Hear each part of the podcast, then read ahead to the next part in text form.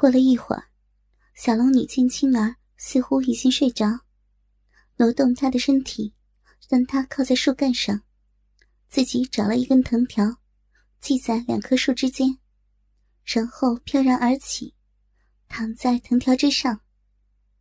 她修习玉女心经的时候，就经常以藤条为床，以求加强身体的平衡和敏感。久而久之，也就成了习惯。小龙女天真的以为青儿已经睡着，所以毫无顾忌的睡在她斜上方的藤条上，屁股躺在藤条上，侧身就可以看到左剑青。小龙女尚有些心慌意乱，这青年的所作所为看似胡闹，但她以为那都是出于对他的爱慕，不禁心中有些愧疚，于是。双腿缠着藤条，翻过身来，柔声道：“静儿，早点睡觉，明日我们早起赶路。”此时，他眼角余光向下一瞥，不禁面红耳赤，心头狂跳。原来，左剑清一夜奔波，衣裤受损，此时仰躺，四肢伸展，那胯下的鸡巴竟然露了出来。小龙女乍见之下，心头大羞，慌忙撇过头去，但被那巨大之物吸引，忍不住好奇，便又偷着瞄了起来。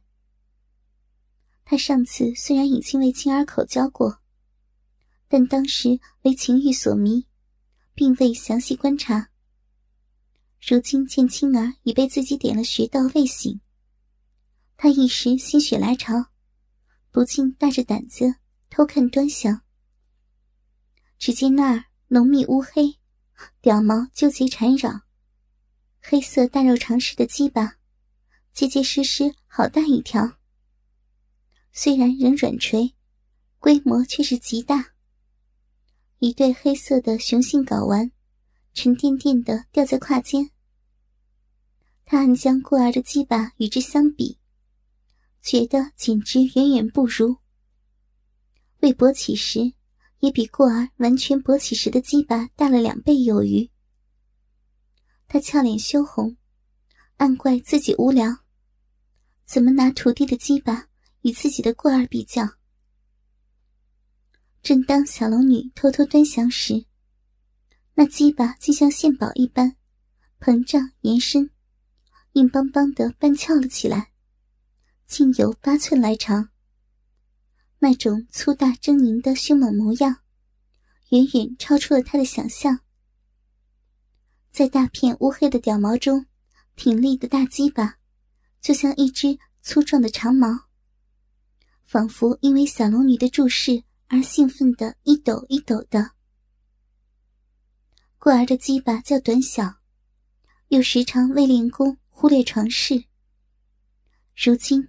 见到左剑清如此庞然大物，竟比自己梦中想象的还大得多，不觉触动春情，心中巨荡，一颗心如小鹿般乱跳。他不自禁的花房紧缩，娇躯微颤，下体也酥酥痒痒，渐渐湿润了起来。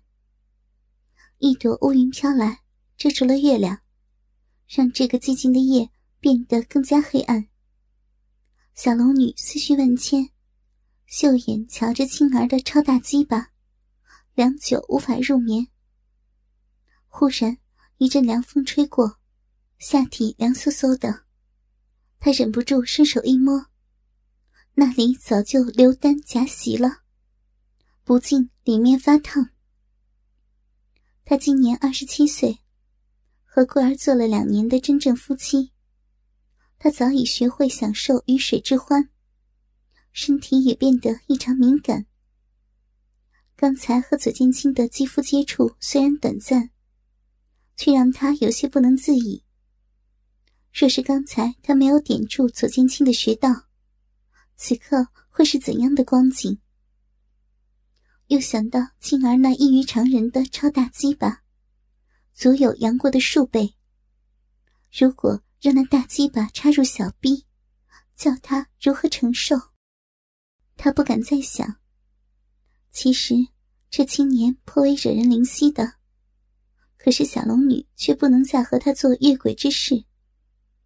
他虽然不屑于世俗礼教，却只想对过儿从一而终。上次煽动之事已是对过儿不起，万不能有第二次。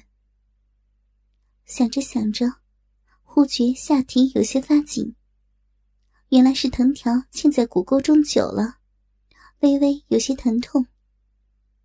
小龙女轻轻的挪动一下身体，不想藤条擦到了阴核，娇躯一麻，一股电流涌遍全身，她差点呼了出来。此时，假装熟睡的左剑清。忽的嘟囔着，发出一语：“师傅，你好漂亮啊，比仙女还漂亮。晴儿好想，好想与你，与你做一次。师傅，你想不想晴儿？想不想与晴儿做呀？一定很舒服的，一定的。”他似乎正做着春梦，那粗大的黑色鸡巴。终于全部直立起来，长达九寸，颤巍巍的直抖。紫红色的龟头也胀得越来越大。小龙女见他的鸡巴此时已充分勃起，这异于常人的巨物，如一柱擎天，雄壮无比，其狰狞之状实在太可怕了。听他梦话，已知他梦中的对象就是自己。心中不禁春心荡漾，顿觉下体空虚，筋麻腿软。也难为了小龙女，这半年来未与丈夫同床，而今天又正好是她的排卵期。此时，她下腹深处一阵痉挛，花心悸动，春水汹涌，热潮滚滚。她啊的娇呼一声，禁不住快要从藤条上掉下来。浑身燥热难耐，熟悉的刺激让他瘙痒难忍。已经很久没有行房了，身体又无端被左剑清挑弄了两次，压抑已久的春情似乎就要爆发出来。他低头最后看了一眼藤条下那左剑清的巨大鸡巴，伸手拉起左剑清的衣侧。将那高高上翘的雄伟鸡巴轻轻盖住。想来他已经睡熟了，他再也忍不住，双足踏腾，丰臀轻轻扭动起来，让粗藤紧勒在阴沟中滑动。不一刻，小龙女就已香汗淋漓，裆部更是湿了一大片。致命的快感不断侵袭着她激动的身体。他撩起衣衫，塞入口中，用银牙紧紧咬住，尽量不让自己发出声响。双手也攀上了乳峰，用力揉搓起来。他哪里知道，此时被点中穴道却假装熟睡的玉面银狼左剑清，正眯着眼睛欣赏这激情无比的一幕。要不是他穴道被封，早就冲上前去。将小龙女揽在怀中，天地静谧无声，山林在夜幕的笼罩下更显深远幽暗。高大婆娑的树影交织在一起，像无数恶魔在狞笑。这样的夜，似乎步步危机。林间一处，藤条在轻轻震动，一个婀娜的白色身影。如同粘在藤条上一般，不安分的颤抖着。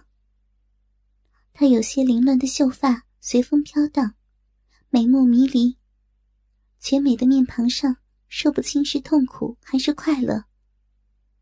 她紧咬着衣衫，粉额上挂满汗珠，极力压抑着自己。藤条已经被压成了弓形，深深的陷入她肥美的臀瓣中。小龙女情不自禁的轻轻挪动雪臀，让藤条沿着神秘的幽谷反复摩擦，强烈的快感让他娇躯乱颤。虽然他误以为左剑清已经睡着，但她仍然如鲠在喉，芳心砰砰乱跳，面色羞红。几次想停下来，却终究抵不过那销魂的滋味，竟然欲罢不能。不知不觉中，蟹裤已被饮水打湿，薄薄的一层紧贴在凤玉的屁股上，散发出淫亵的气息。当藤条划过逼缝，小龙女如遭电击，麻痒燥热的感觉如波涛般涌来。强烈侵袭着她的身体，他再也不肯挪开，丰胸上挺，丰臀低沉，让臀条紧压着阴部，缓缓前后研磨。小龙女忍不住发出一声低不可闻的呻吟，她急忙伸出玉手捂住阴唇，如同受惊的小鹿，眉目流转。瞥了一眼左剑青的面孔，再不敢发出声响。青儿没睡着怎么办？会被他听见吗？小龙女娇躯悬在空中，芳心也同样悬着，心中有所顾忌，她不敢再动。可是，身体里面的火却越烧越旺，又使她彻底放纵。这种滋味儿端得了人。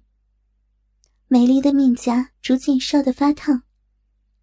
她终于不堪情欲的折磨，轻摆细腰，去追求最大限度的愉悦。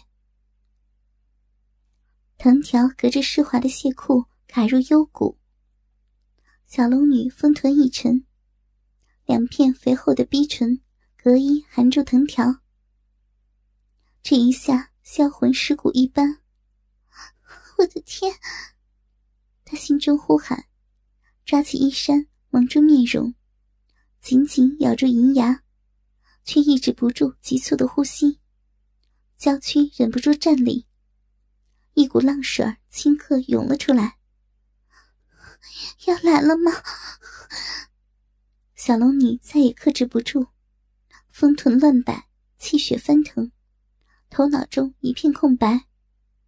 随着强烈的摩擦，几乎要昏厥过去。忽然，身后一股劲风袭来，有人偷袭！小龙女大惊，猛然惊醒。那股力道不甚强劲，若在平日，早就本能的划开。此刻在毫无戒备之下，身体慵懒，内力竟不能瞬间聚敛。一闪念间，纤腰已被点中。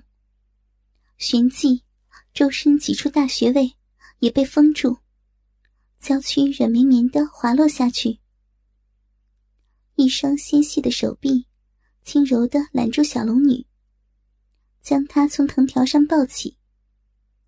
小龙女仰面躺着，乌黑的秀发如瀑布般倾泻而下，清丽绝伦的脸上。惊慌失措，她身体动弹不得，口不能言，只看见一张秀气的脸，正在对着他不怀好意的笑。此人不就是那个问路的锦衣公子吗？小龙女这一惊非同小可，转念一想，刚才所为一定都被他瞧见了。此刻衣衫依然凌乱。又被他拥在怀中，不由又羞又悔，恨不得找个地缝钻进去。锦衣少年一声不响，抱着小龙女放足而去。小龙女大急，他为何要偷袭她？会把她带到哪里去？耳边风声响动，周围的树木迅速向后退去。小龙女黛眉紧蹙，心中百感交集。果然被青儿言中，此人表面温文尔雅，却包藏祸心。他轻功不弱，是魔教中人吗？那他岂不是落入了魔掌？或只是寻常的见色起意。若果真如此，被恶贼奸污，如何对得起过儿？想到此处，小龙女羞赧异常，芳心下沉，只觉无论如何都凶多吉少。他芳心绝望，悔恨难当。倘若不曾封了青儿的穴道，就不会在藤条上春情泛滥。若非如此，凭他的武功，断然不会中了此人的暗算。江湖险恶，当真要步步谨慎。难怪他每次下山，顾儿都坚持陪他，想来是对他放心不下。思绪至此，小龙女居然泪下，心中茫然无助。为何人心如此难测？为何素昧平生的人会对她心怀歹意？她心中凄苦，只觉离开了顾儿的呵护，她就失去了依靠，空有一身武功，却没有施展的机会。忽然。锦衣少年停住了脚步，将小龙女轻轻放在柔软的草地上。俊俏的双目肆无忌惮的在她的身上游走，最后，目光停在了她绝美的面容上，细细凝望，如同在欣赏稀世珍宝，眼神中流露出掩饰不住的贪婪和渴望。小龙女见状。心中忐忑不安。良久，锦衣公子赞叹道：“若非亲眼得见，我如何也不会相信，世间竟有如此绝色。”声音温和轻柔，小龙女听来却不寒而栗。她并指即出，解开了小龙女的哑穴，温言道：“恕在下冒昧，扰了龙女侠的好事儿。”还望女侠不要责怪。小龙女闻言羞愧万分，心知自己在藤条上的私密之事已被他暗中窥视，一时间面色羞红，不知如何应对。锦衣少年似笑非笑的望着他，柔声道：“龙女侠不说话，就是原谅在下了。”小龙女听他称呼自己“龙女侠”，自然是知晓他的身份了，心下奇怪，忍不住问道：“你是何人？为何要挟持我？”听他开口说话，锦衣少年面露喜色：“在下慕容残花，仰慕龙女侠久矣，今日斗胆请女侠一叙，别无他意。”女侠武功高强，对比较又有所误会，不得已才出此下策，望女侠见谅。你，你就是那个逍遥郎君？小龙女颤声道，一时间天旋地转，心中惊骇难言。几日前方听任盈盈谈到此人，那时便有为武林除害之心。不想，今夜却落入他的魔爪。此人最喜女色，断不会放过自己。想到此处，不禁更加绝望。慕容残花微微一笑，轻轻摇动手中折扇。龙女侠定是听信了江湖传言，对在下误会颇深。其实，在下虽然身在魔教。却是出淤泥而不染，不曾做过一件坏事儿，只是父命难违，身不由己。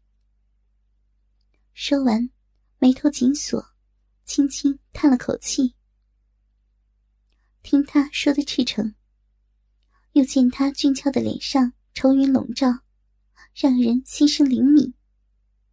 小龙女不由将信将疑：难道武林同道？真的误会他了。正想间，慕容残花忽然抓起他的柔仪小手：“龙姐姐，你我一见如故，不如我们远走高飞，到一个旁人找不到的地方，双宿双栖，做一对恩爱夫妻如何？